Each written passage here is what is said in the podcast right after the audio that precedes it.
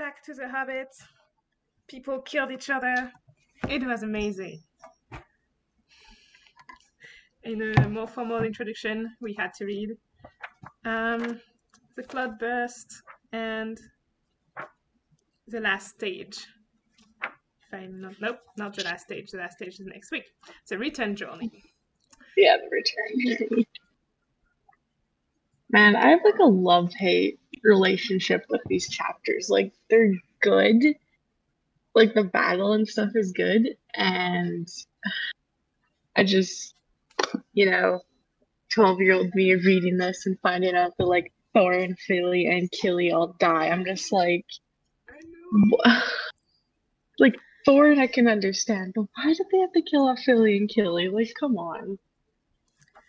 Like the part that makes me the most mad is that it's like kind of epically written. It's like yes, it's like of course they died because they were like Fili and Kili had fallen defending him with shield and body, for he was their mother's elder brother. I'm like, this is so so sweet. It's so sweet, but it's hurts so fucking much. Ah. So, I also yeah. like just hate the fact that like Bilbo got knocked unconscious for half the battle, and I just like I love Tolkien, but I just feel like it was very lazy writing. It's like, oh, I don't want to write the second half of the battle. Let's just knock them out, and I don't have to. Yeah, yeah. It it it do be it do be like that. You do feel like that. yeah, but I mean, at the same time, I kind of like he got knocked out in the sense that um, I don't know how like how it would have looked because like I don't know how Bilbo would have fought and also I think there's this idea like because if I'm not mistaken except for the spiders Bilbo hasn't killed right? But the spiders are easy to kill because the spiders right? Like mentally, you know? But goblins, even if, like, yes, they are goblins, they're also, like, more humanoid. And, like, I can't imagine Bilbo in the heart of a battle and being okay in a way. Yeah, um, that's. I didn't think of that. I like that. But yeah, it, it sounds like Oh no, what a tragedy! You passed out. I don't have to write anything anymore because it's your point of view, right? Well, just like Gandalf, sum it all up when he when he regains consciousness. Yeah. No, the one that like kind of like stuck me is the line when he's like he realized that uh, if he hadn't come to consciousness, he would have never been found, and yep.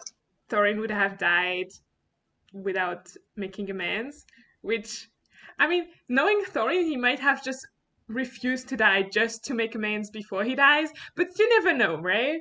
Um, sometimes nature is stronger than stubbornness, um, so yeah. But yeah, interesting chapters. Instead, it's an interesting way to write a battle, right? Mm-hmm. I think I'm not sure, but um, it's been a while since I, I read the um, Two Towers, but I think the Battle of Helm's Deep gave me the same feeling. Like no one passes out. I, I will give them that because the story got to Frodo and Sam through Aragorn and Legolas and Gimli, who did not pass out, very much not um, pass out. But this um, feeling of underwriting, like less epic. Like we, we even had a discussion about how the the Battle of Helm's Deep, Deep feels more epic in the movies than it does in the book. And I think it's maybe Tolkien doesn't know how to write good battles. I don't know. It's um, just like a little less climactic than yeah. expected because it is a battle, so it's supposed to be, you know, big and glorious. But like come compared to like writing, I think just in general, it's hard to yeah. write good battles. Yeah, that's true. That's true.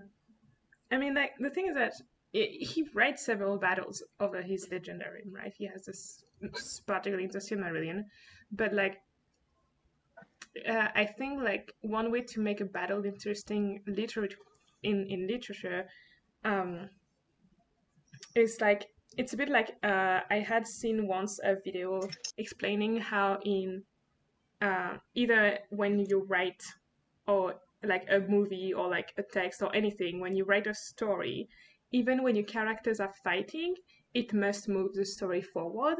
And that's why for example like they were telling like in which one was it? They took the example of um the return of the sith i think like the number three of the star wars where there's like long scenes of battles and like the script just says they fight. And that's not a good battle scene because it doesn't push anything forward. Like the characters are not evolving uh like there's no no other things than a fight. It's just aesthetic right?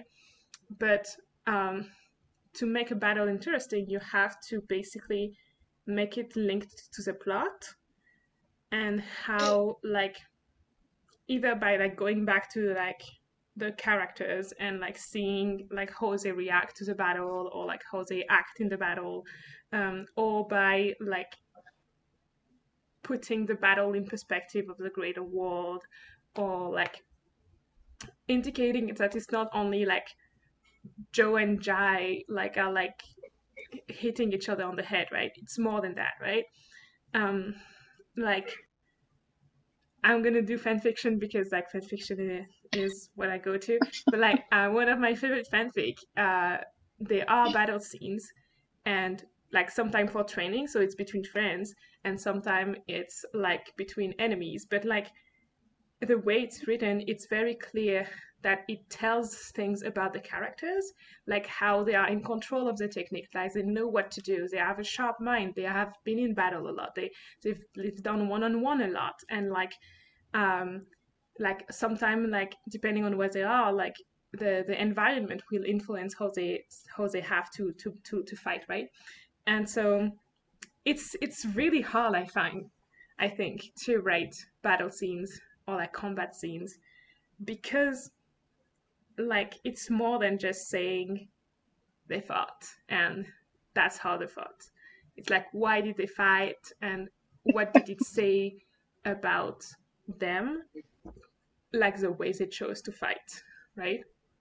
I'm just thinking of like Shakespeare and like you know when you're reading Shakespeare plays and it gets to like you know they're rising and they're gonna fight and then it's just like he stabs like in the brackets and then like and then it just carries on and that's it because like you know they're supposed to choreograph the whole fight like on stage but i just find it's so funny just he stabs oh that's it.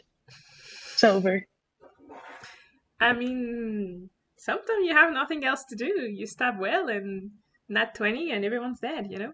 Uh, but yeah it's it's it's very like I, I don't know. I don't know if like Tolkien ever like felt comfortable writing battle scenes. Um, but to be fair, I think that The Hobbit was the first time he published a battle scene. So yeah. Maybe it's the first time he wrote one. Maybe not, but you know, uh, that also. And also, you have to take into account that he also wrote it for children, right? So like, there's so much of a battle scene that the children will be interested in. Um, and I find that um, the main character being knocked out, like in the middle of the battle after seeing like the great, like the eagles, and like, yeah, the eagles are here, we're good, and then boom, knocked out. It's it's funny, right? It's like after like the will they one day like will they succeed? Will they die? Like uh, there's a bit of hope, but you don't see it fully realized, and you have a, mo- a funny moment of Bilbo's being knocked out. But yeah. Um, don't have much more to say about the battles except that um, apparently there's discussion on uh, like the, the notes of the thing are like mentioning how uh, depending on like that here in the Hobbit, the five armies are elf, men, dwarves, goblin, and wolves. But in yeah. Rankin Bass's animated TV program, it's um, elf, men, dwarves, goblin, and eagles.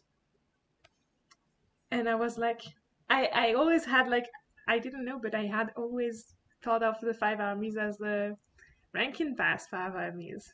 Uh, I think if you like just generally Google it too, I think it pops up as the Eagles and not Wolves because I generally think of the Eagles as like the fifth army. Yeah. I mean, to be fair, the way it's described, they come as an army, right? It's described as they had assembled um, a host or something. Mm-hmm. Um,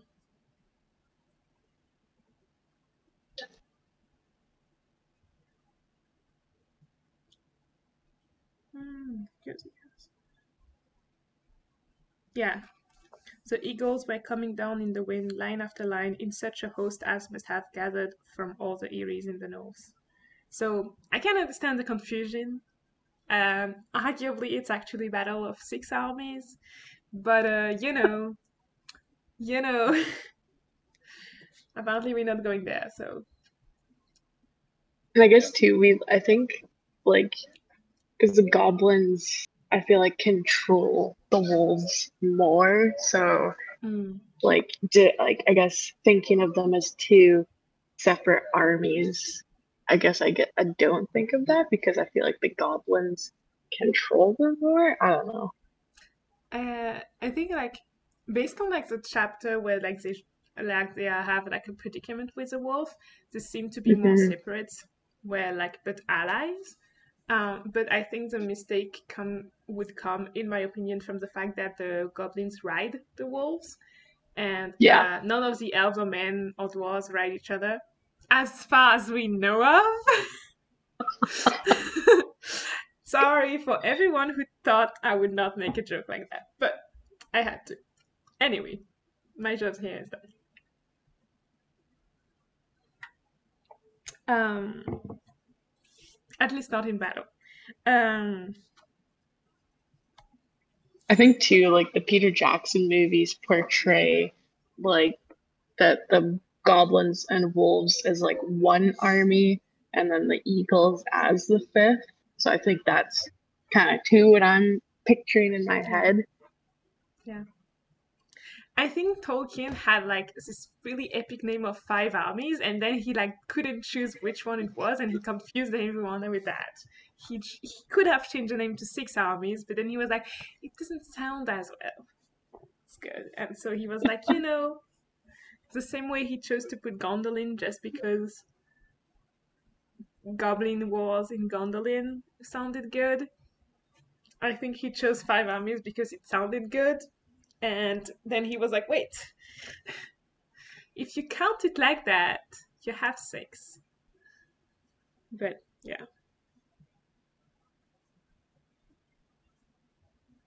I'm going to make an argument to say that the elves and men should be counted as one army, and then the dwarves, the goblins, the wolf, like the wolves and the. No, I'm joking. That's not really true but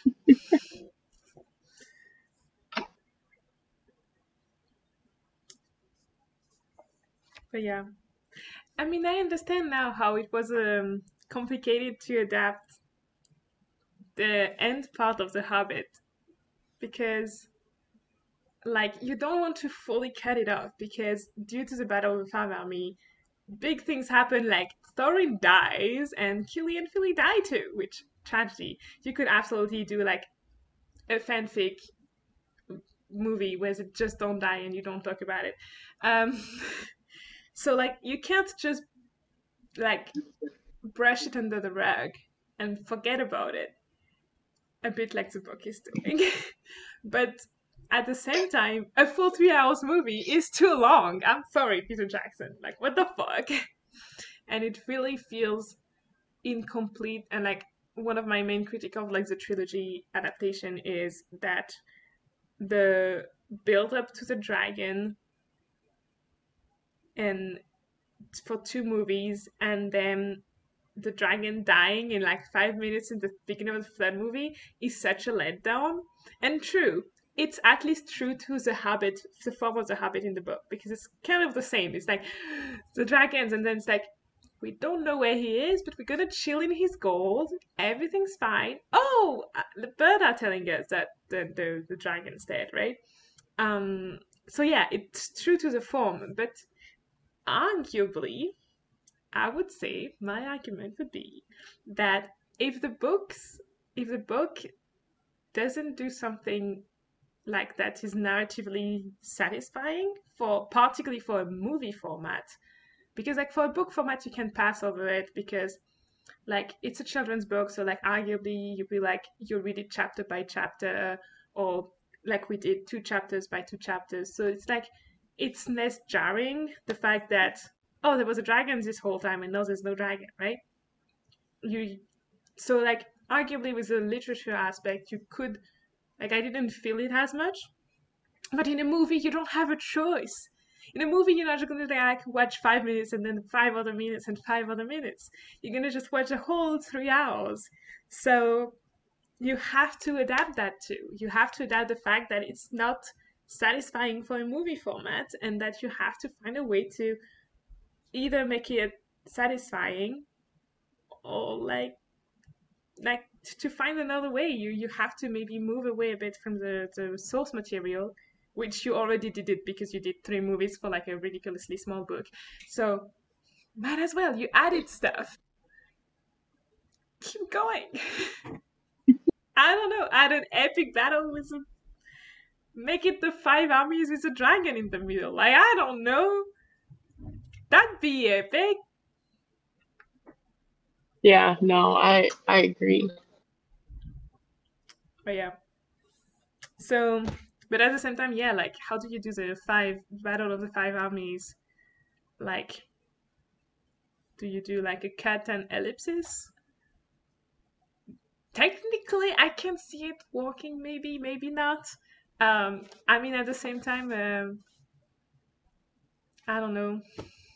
I I can also hear the fanboys screaming in the distance that they didn't get the battle because Bilbo got knocked out. So there's no there's no right way. There's no right way.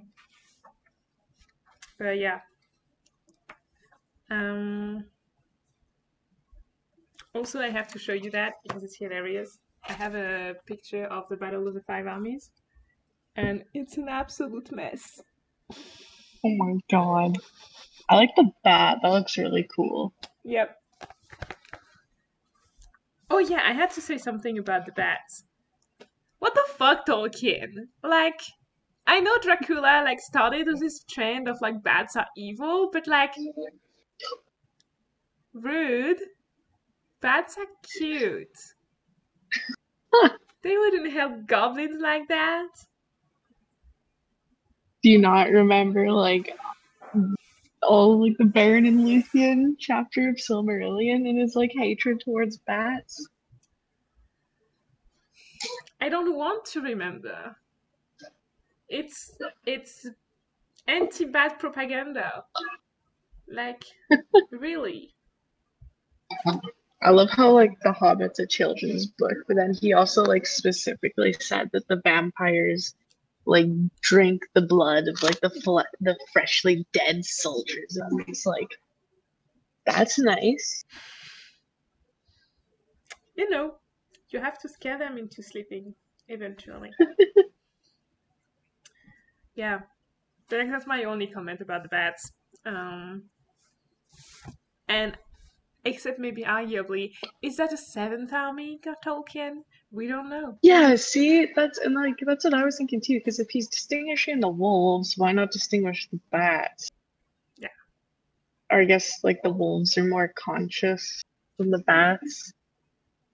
I mean, we could even make the argument that like the birds being messenger make them part of the war. You know, you're just gonna get like the battles of ten Battle. armies. You know, like yeah. know it. um I think, um, yeah, a lot of confusion about this battle. Think it's based on a lot of like the children won't mind, they won't notice. Uh, who will read this book anyway? Um,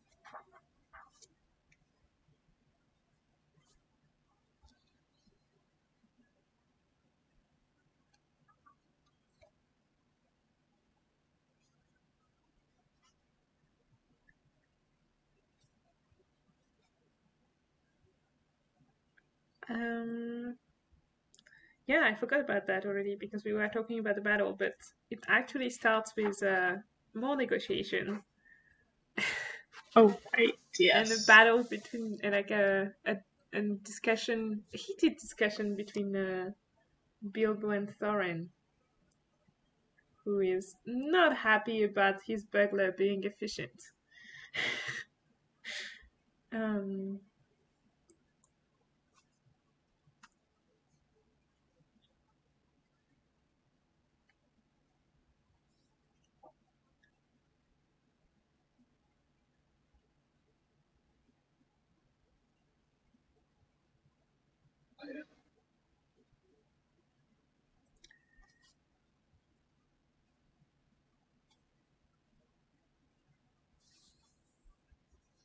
But what I like is that after the battle, when like everyone everything's settled down and they like figure out what to do with the gold and stuff, the things that stay on is that one fourth of the treasure will still go to the to the men based on the agreement they made that Bilbo's share of the treasure will go to the men. Mm-hmm which I found that super cool because I'm just out of my treaty class, and that's basically that sounds so indigenous to me. It's great where it's like because uh, one of the main um, like one of the big arguments in like treaty, particularly the number treaty, is that uh, for indigenous people, what is part of the treaty is everything that's been mentioned in the negotiation, but for British and Canadian and Western law, everything that is written down is part of the treaty. Um, so there are some court cases in which basically indigenous people from some treaty came to the government of Canada and were like, hey, you can't do that. You promised us you wouldn't. And like it's in the treaty we signed with you and then they look at the treaty and the treaty has nothing in it and they look at the negotiation notes taken by the secretary and they find what has been promised. And one of the example is um, in treaty 8 and 6 and 3 i think they had been promised that they would not be sent to fight the wars of the queen or like the the, the crown basically.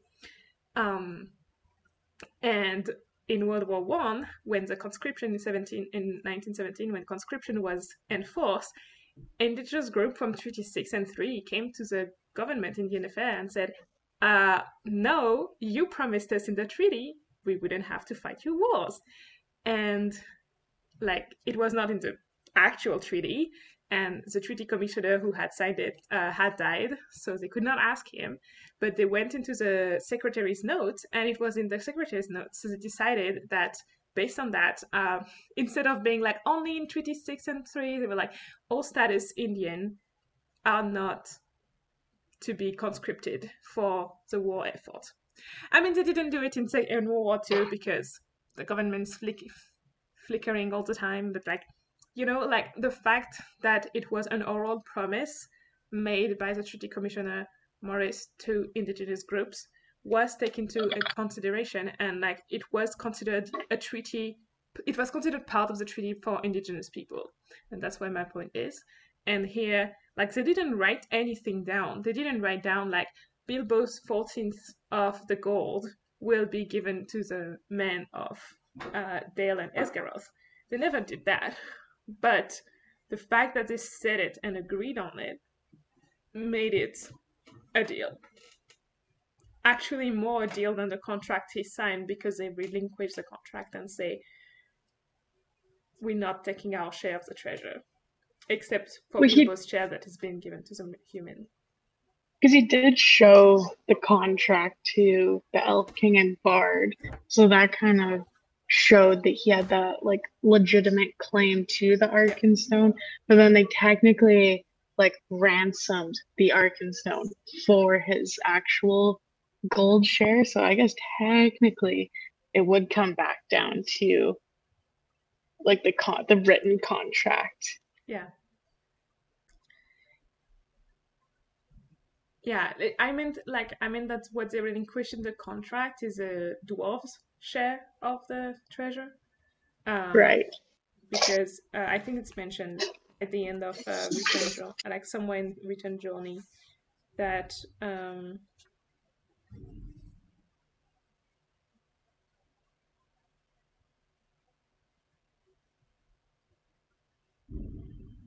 Yeah. There was, of course, no longer any question of dividing the hoard in such share had, as had been planned uh, to all the dwarfs or Bilbo, yet a fourteenth share of all the silver and gold Roden and Rod was given to Bard. For Dain said, We will honor the agreement of the dead, and he has no he has now the Arkenstone in his keeping. So I think it's because like they relinquished the contract based on which Bilbo laid claim on the Arkenstone. But mm-hmm. the second deal was like the Arkenstone is going to be paid for with a fourteenth of the treasure. And so, like, even though it derives from Bilbo's contract with the dwarves, it's not exactly part of it, and that's why they can drop one.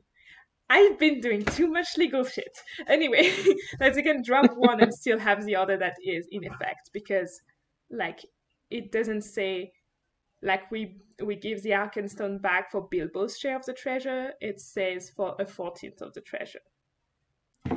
Yeah, I'm ready for law school. Anyway, I'm not. I will never go there. I will go back to hell first.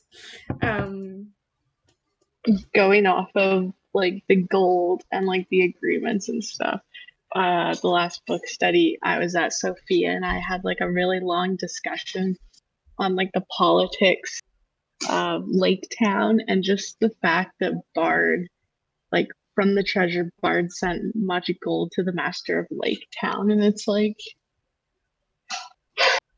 he's he's not to use it for the people. Like he very much was just not looking out for the people, and just like I thought Bard would, you know, use the gold to like rebuild Lake Town, not give it to the Lake Master with the intentions of rebuilding Lake Town. So that was like, oh. Yeah. I think that's another thing that's why it's interesting, right? Um, the agreement is to give the gold to Bard, and implying it's to give it to the men of Dale, and not the men of Esgaroth. But Bard kind of made his claim in the first place for the people of Esgaroth, whose town has been destroyed. Mm-hmm. Uh, but politically, he basically is saying, "Hey, bye. I'm not your. I'm just giving you charity here." Which petty politic. I love it. Give it to me. It's great. Um,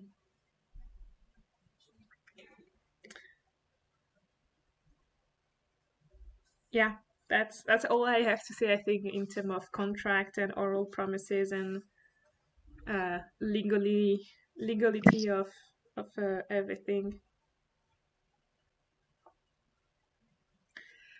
I have to say though, I adore the fact that the Elf King gives back Orcrist because not only does it imply he respects Thorin, well, like says it, he respects him, it implies he had it the whole fucking time. He brought it to the place. He was ready to fight Thorin with his own sword and be like, ha ha ha, I guess where I got that. Like, it's just imagine how petty that was to start with. And then it became a cool thing, but it started as a petty, a very petty thing in my mind. it's like, gonna kick those dwarves in the nose with their own freaking swords. Power move.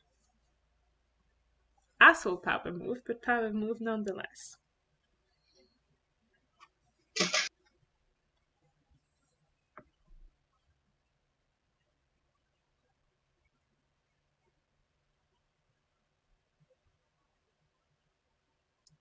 Um,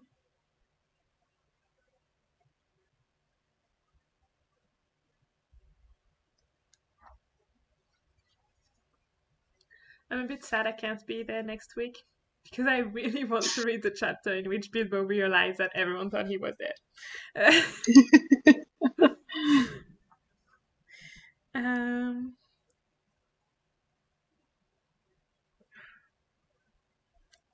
I can't read the name Phillies and Killies without like crying inside.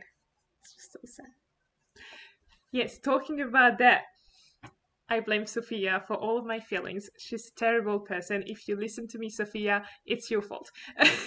but anyway, uh, she sent me a fanfic um, last time I had a big paper to write, and uh, as a good job, you finished. And the fanfic had had this appear. So Thorin's sister and Kili, Fili and Kili's mother I was not ready for that. I was crying in my bed because it was like she, I think, who was she talking to? Yes, she was talking to Thranduil. Don't ask me how the fanfic made them meet. They met. That's all you have to know. She was talking to Thranduil and Elrond because obviously that's what fanfic do.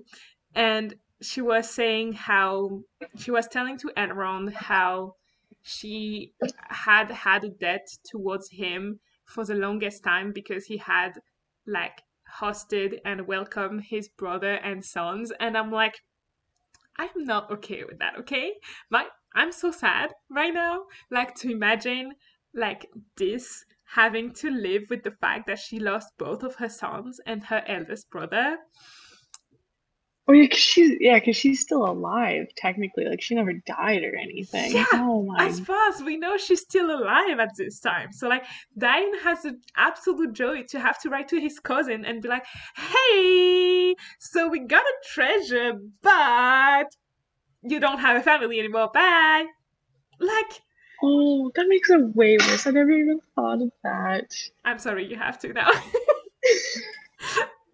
um, it was my problem. Like Sophia made it my problem. I'm making it everyone's problem. I'm sorry. No, I'm not. But like, I'm very much like in pain every time I think of this. And like in this chapter, when I was reading that, I was like, yeah, yeah. Like the the fact that the the way they say it, like that because he was their mother's eldest brother, and that's why they've died to protect him. Like it's like it's it's subtle, but like when suddenly you switch, you're like, wait, that means their mother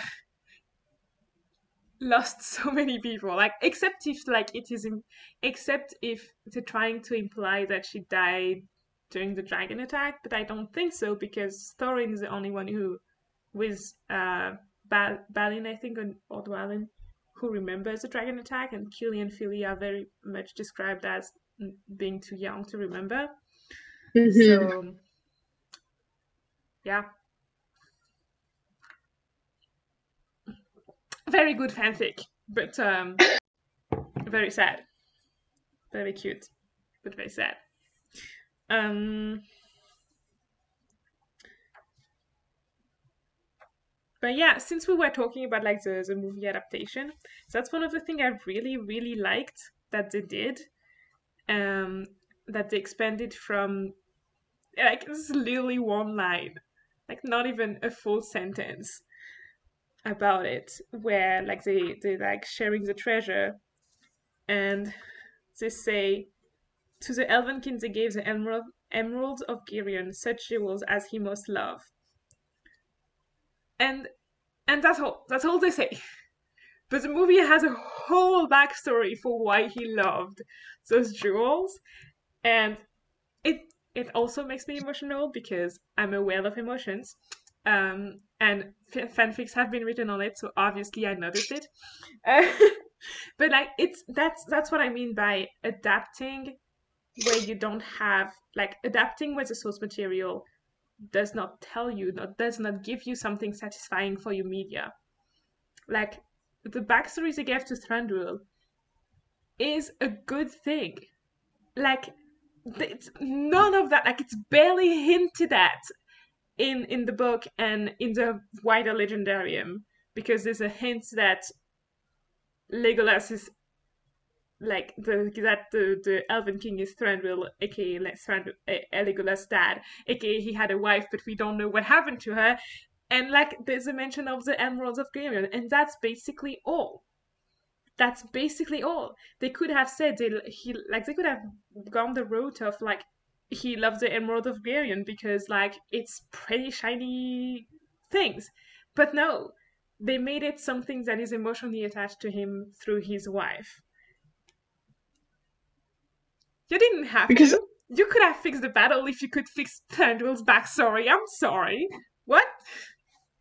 Well, like I think too when the um the chapter where like the elves were like riding the barrel raft to Lake Town, I think they mentioned that like the wood elves because they live in the forest, so they're not producing like their own food.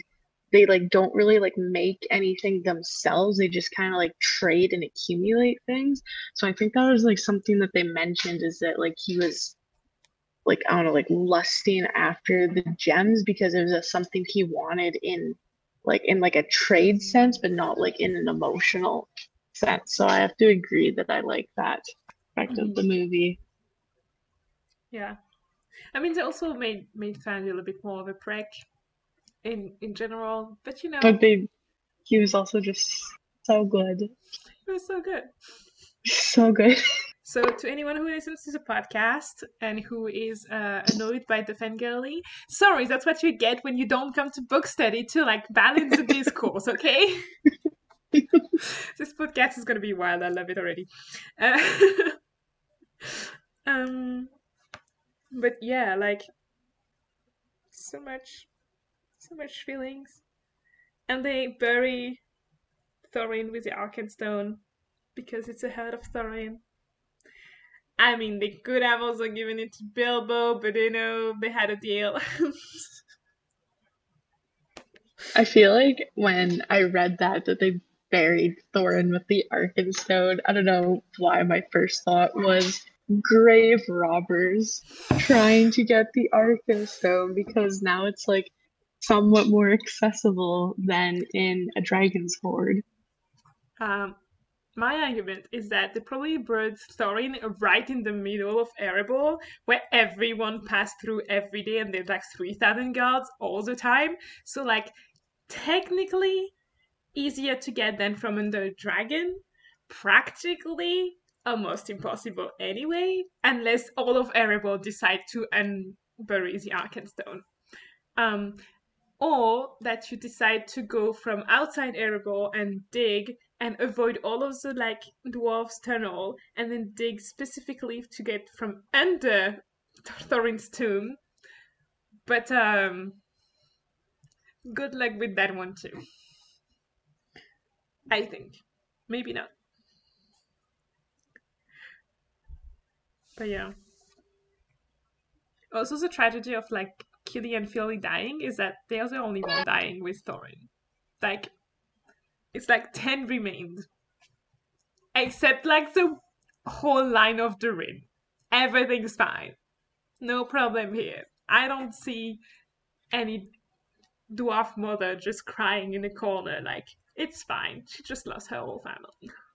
And it was just like even more emotional because like in the context of the book with like the 12 13 dwarves not all of them are like personalized like it's literally only thorin Fili Kili Balin and like Bombur, but like Bombur's just fat. That's his whole personality. So it's like literally like four out of all of them like that actually get some personality, and the fact that they kill them is just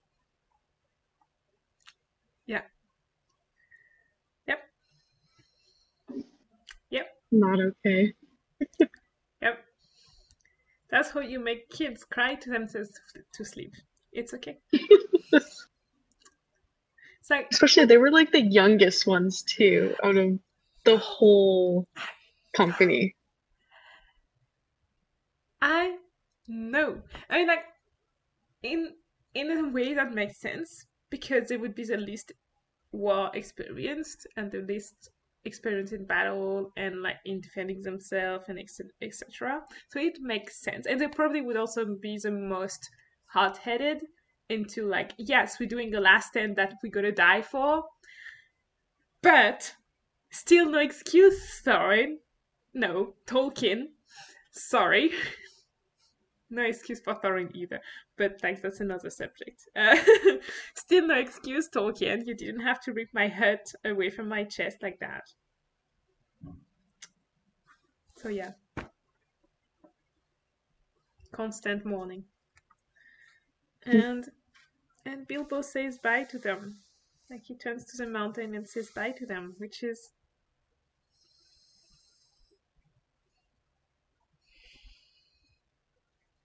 ah! I love I love his goodbye. Like it's just oh come around for tea. Don't worry about being late because you guys will never be late. And it's just like You're welcome anytime to crash my house with an unexpected party. but yeah, like it's I think that's one of the things I really like with Tolkien. Like the last chapters, like the goodbye chapters, are not like they're not flown over and ignored. Like the, the moment of the goodbyes are made, and it's like it's. I'm gonna gush on like the goodbye feelings um, that I got from uh, watching historical dramas, um, but it's not a goodbye like if today you say goodbye to your friend who lives in Ontario or even on the other side of the world.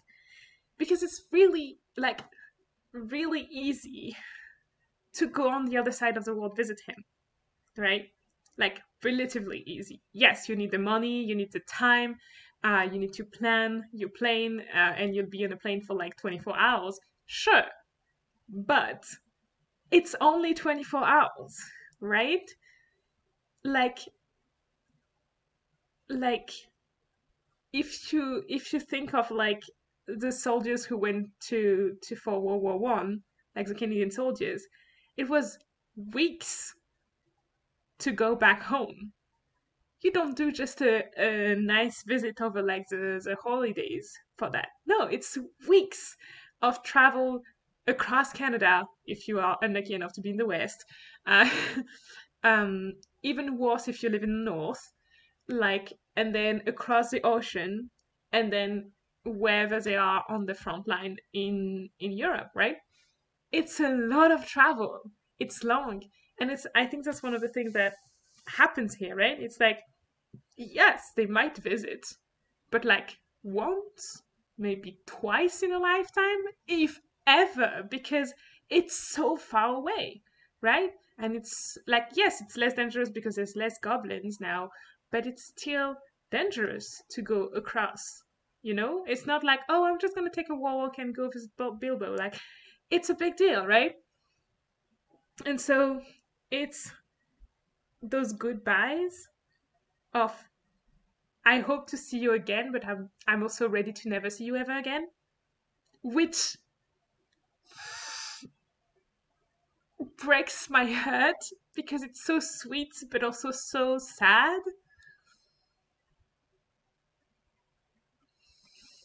And yeah, everything came from uh, me watching a historical drama about a queen of Spain and when she has to say goodbye to her daughters getting married off around Europe and she knows she'll never see them ever again.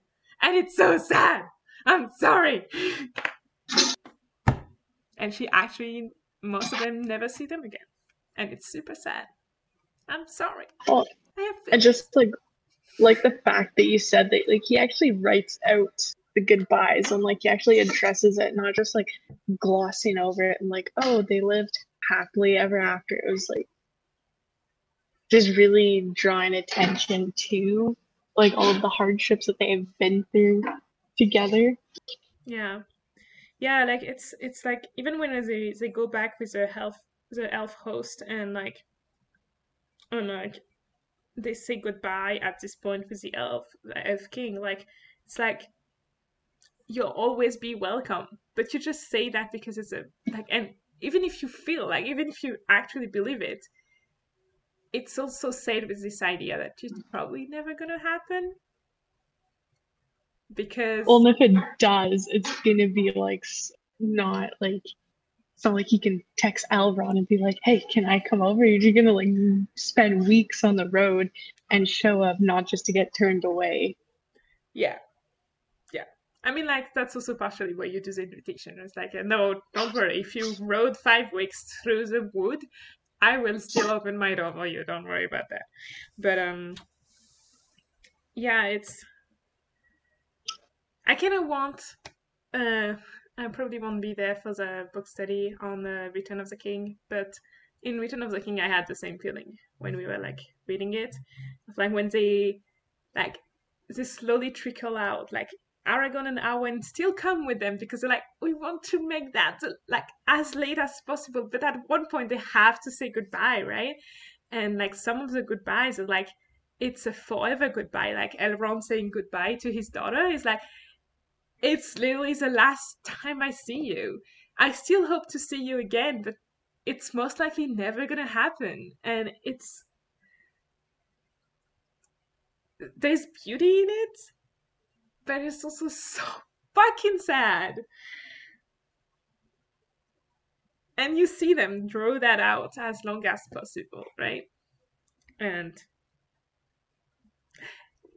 and and and Tolkien doesn't shy away from writing that, and I really appreciate that because, like, he doesn't say outright, and they never say seen ever like each other again or something. Um, but you know, he still writes the goodbyes. He still writes those moments where like people have to go separate ways and ways that might not ever cross again.